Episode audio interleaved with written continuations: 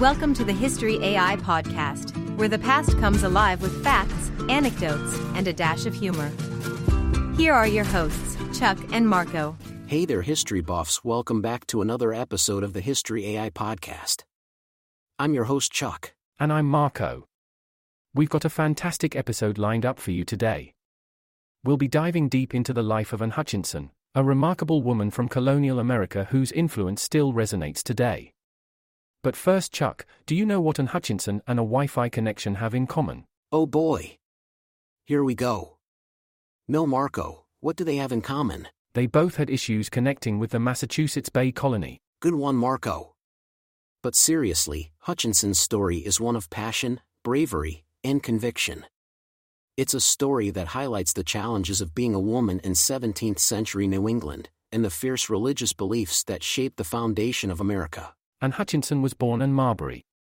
She was born in Alford, Lincolnshire, England in 1591.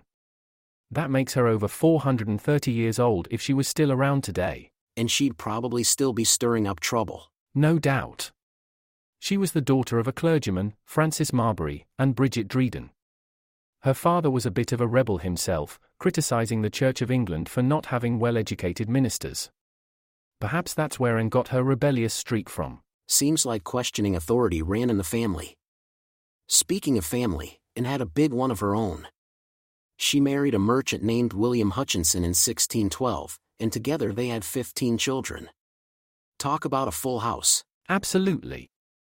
And it was her religious beliefs that set her on a path of conflict with the authorities.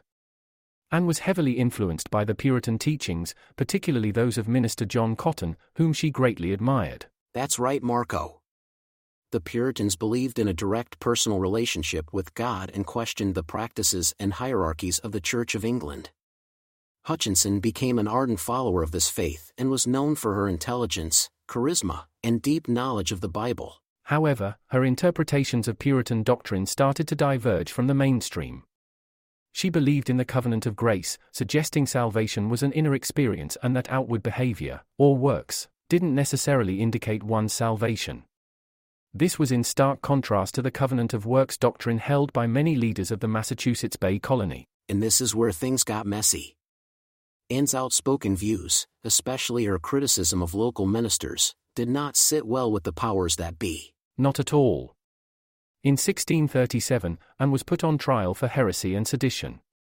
The trial, presided over by Governor John Winthrop, accused her of undermining the colony's ministers and the civil authority of the state. During her trial, Anne famously stated, The Lord knows that I could not open my mouth in such a case, except it were by his direct revelation. Powerful words. But unfortunately for Anne, the colony's leaders didn't see it that way. She was found guilty and banished from Massachusetts in 1638. You could say she was mass excommunicated. Good one, Chuck. It's worth noting that Anne was pregnant during her trial, and the emotional stress she faced likely contributed to the tragic miscarriage she suffered shortly after. When the world hits hard, hit back harder with Strike Force Energy. The zero sugar, zero calorie, power packed energy drink additive that fuels your adventure. Just a quick squeeze turns any drink into a relentless power source.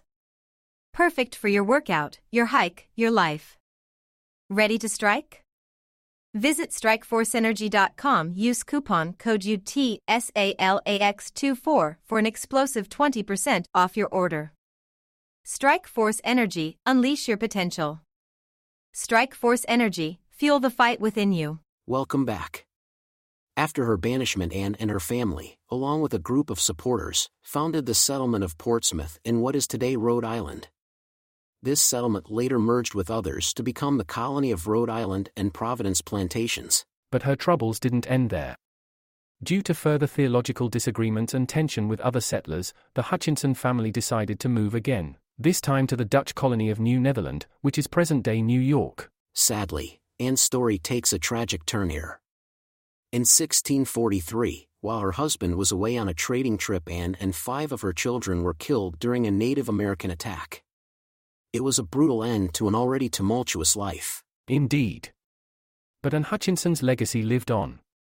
She is remembered as a champion of religious freedom and women's rights. Her courage to stand up for her beliefs in the face of adversity paved the way for future generations to fight for their rights and beliefs. Absolutely, Marco. Anne Hutchinson remains a symbol of the enduring spirit of individualism and the pursuit of religious freedom in America. So, Chuck, next time someone tells you to keep quiet about your beliefs, what are you going to do? I'd probably start a podcast about it. Sounds like a plan. To our listeners, thank you for tuning in. If you enjoyed this episode, don't forget to rate and review us wherever you listen to your podcasts. And remember, history isn't just in the past, it shapes our present and future. So keep learning, keep questioning, and most importantly, keep listening. Until next time.